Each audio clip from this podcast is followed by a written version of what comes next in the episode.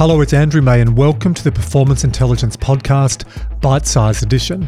This is where we take a clip from a previous podcast and amplify it for you in a snack sized format.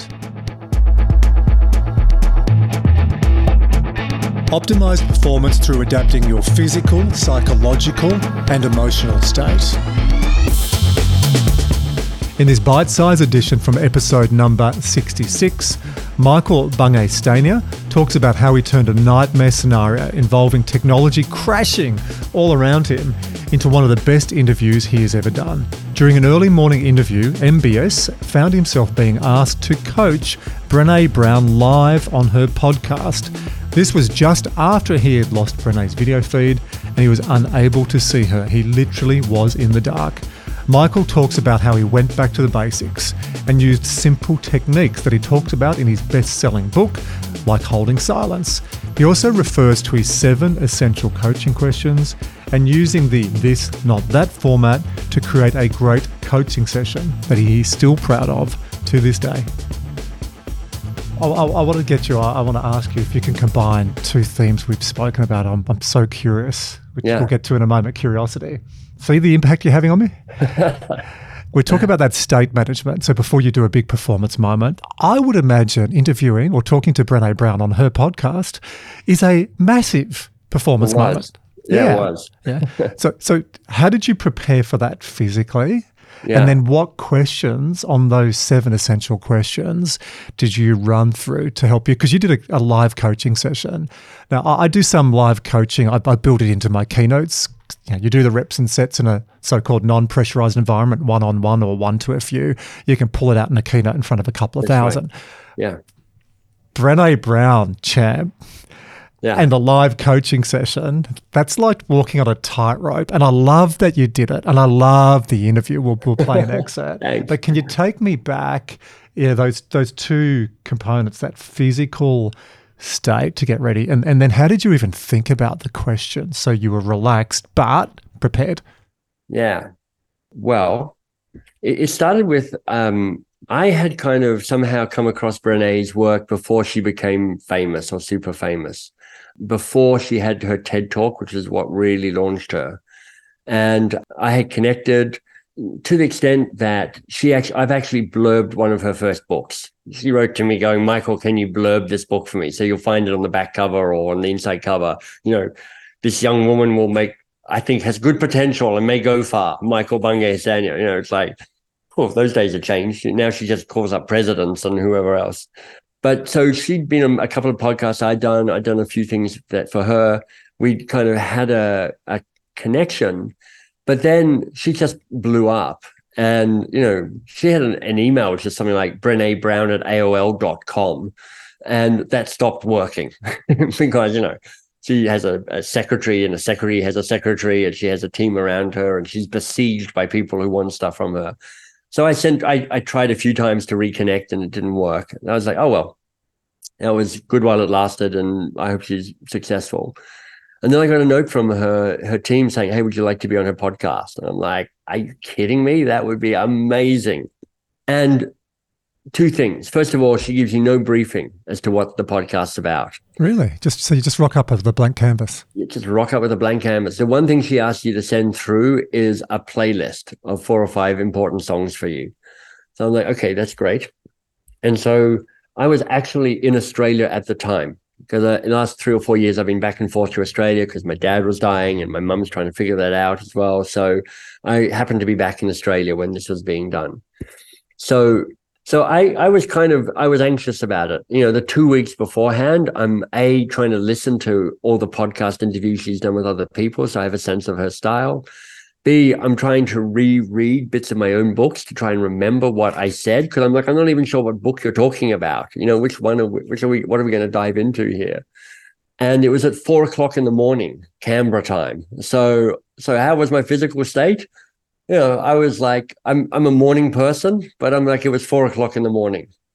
So I have, I have my little, I have, I'm in my childhood bedroom like this is literally the bedroom I was a two year old in, and I'm staying there because I'm living with my my parents, and that brings its own complications because you know we are shaped by our environment. So I don't know if anybody listening had the experience of going back to their childhood bedrooms or houses, but you kind of become the surly 17 year old you were when you left home. So I'm like trying to be an evolved 50 year old or 55 year old, however I was, and at the same time feeling like this kind of sullen, surly 17 year old. Anyway, so so I, I've been sweating it a bit. I am nervous but I've also done a lot of podcasts and, and I know about state management. So I'm doing kind of breathing and settling and holding it lightly and going, that's fascinating and kind of uh, unclenching my hands.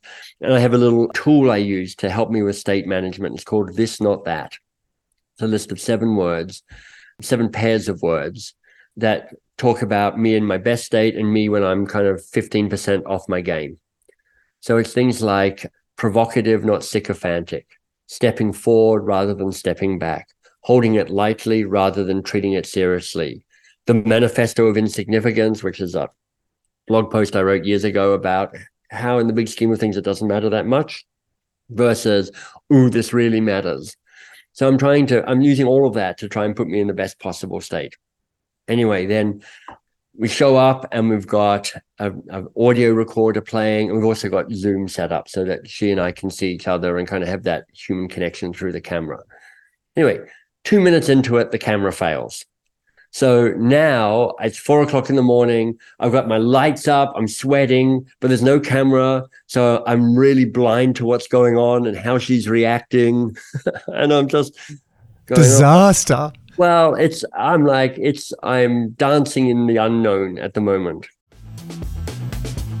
Are you planning an upcoming conference or company offsite? For the past 15 years, I've averaged speaking at over 50 events each year, and I still love presenting at conferences as much as I did when I first started. To explore the different presentations I offer on a range of topics and themes, including physical and psychological well-being, becoming burnout proof, connection and belonging. That's a new area I'm, I'm really enjoying presenting on. Neuroscience and behaviour change, mental skills, and leadership and culture. Or if you'd like to understand our fully integrated conference experience with pre event diagnostics, activities throughout the agenda, including a morning wake up, energy breaks, team building activities, and digital resources to embed learning. To find out more information and to download a brochure, go to andrewmay.com slash keynotes. 45 minutes into it, she goes, All right, Michael, so coach me. Did I know that she was going to ask me to coach her? No, she'd given me no warning that that was going to happen. So I was like, Oh, I was like, Of course. And I, I like you have done a certain amount of public coaching, and I've done, and I've taught my seven questions a lot of times. So I'm like, I immediately was like, I, so I need to try and role model the best of these coaching questions that I have. And I need to try and be bring a presence to this. And you know, and I need not to screw it up because I'm coaching Brene Brown, and this is a podcast that's going to be listened to by a bunch of people, and it will either make it or break it. So you know, we get into the conversation. I'm like, okay, so what's what's the real challenge? What's on your mind, Brene? And I think I only asked, I only used like three or four of the questions from the seven but if you if people choose to listen to it i think what they will notice is how much silence is in the conversation. Because i would ask a question. It's probably the so what's the real challenge here for you? Or what do you want? Because those are the two questions that typically provoke the opportunity for deepest reflection. And i would ask a question and i would hear nothing and I can see nothing. and part of me is going, hello, hello, is this, is this, is, hello, is this mic on? That in my head.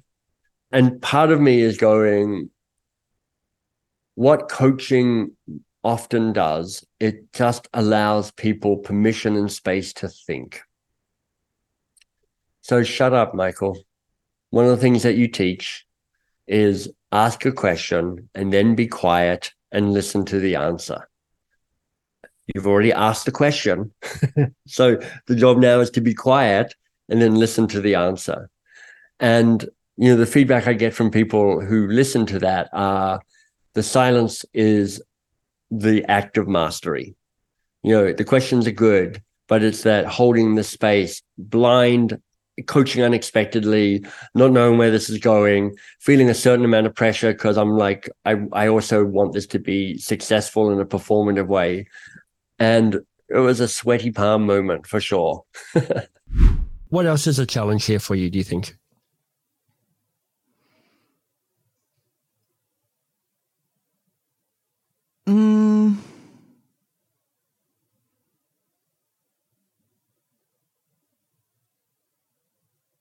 This is a challenge, at least feels like a challenge to me.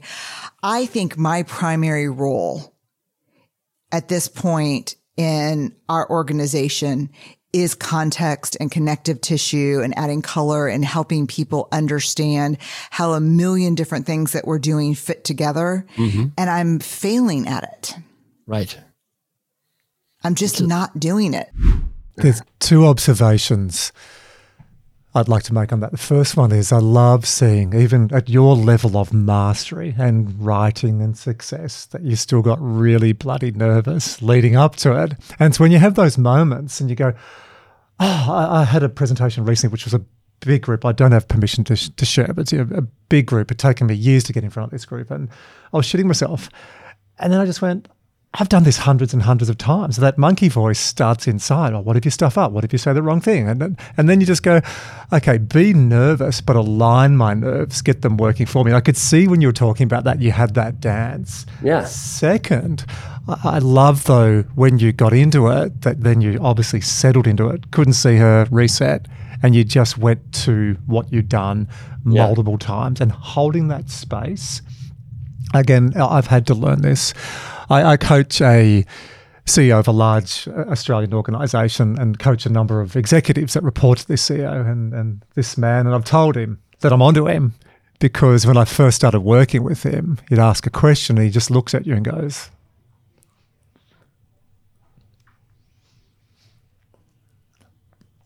And you've done beautifully because you do that to most people and they interject because they can't wait the three or four seconds. So right. I know he uses this yeah. And and we have coaching sessions, and sometimes it's sitting in that reflective space for twenty or thirty seconds. It, it, it just feels so long, but I've I've learned to enjoy that. Yeah, exactly. And then some of his direct reports, and I don't share anything obviously with a client with direct reports, even though I coach yeah. them. They'll all say, "Oh yeah, the, the boss, can you teach me some of these skills?" Because when I talk to him, he holds a space, and I get really nervous, and I'll say, "What do you do?" Like, okay, so let's breathe in that. So yeah, I, I love seeing one that you were nervous, two that you went into your mastery, and, and an extension on two. The, the power of cultivating free space is one of my favorite quotes to sit in space, to create space. Yeah. It's where some of the best learning, some of the best coaching, best interaction happens. Yeah. I mean, you know, one of my favorite coaching moments came with a, a, guy who's a friend of mine and who knew this work pretty well. He had been a facilitator for some of my stuff, but he called me up and he went, Michael, I, I need your coaching. I need you to help me think through this thing.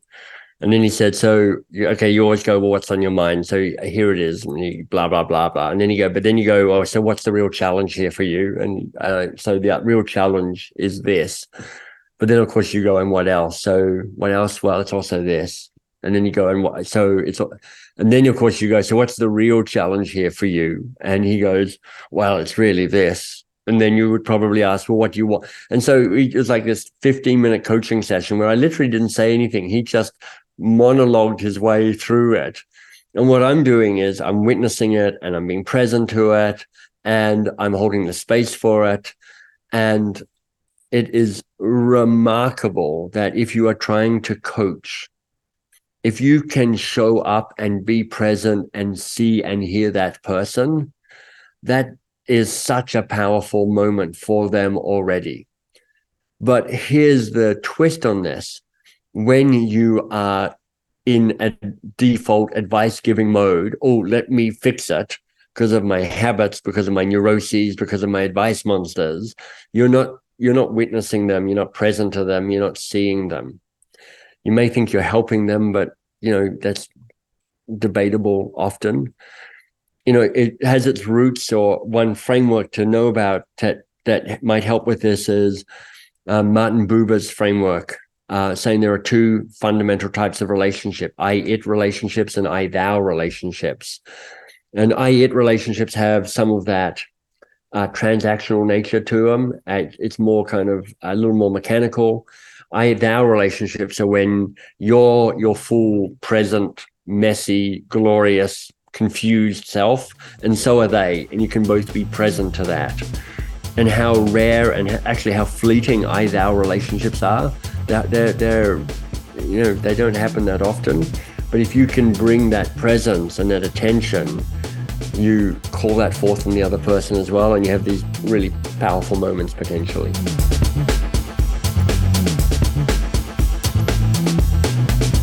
Hi again, it's Andrew, and I hope you really enjoyed that episode. We would appreciate if you help to amplify the Performance Intelligence podcast by sharing episodes with your friends and with your colleagues by going to iTunes and leaving a rating and review. This really does help get the message out to a wider audience, and I love reading the comments as well. If you'd like to know more about booking me as a speaker at your next annual conference or company offsite, or purchasing one of the books I've written, including MatchFit, or if you'd just like to receive my monthly e newsletter, which is called the AM Edition, that has stacks of information specific to all things human performance, go to andrewmay.com. And we'll see you on the next edition of Performance Intelligence.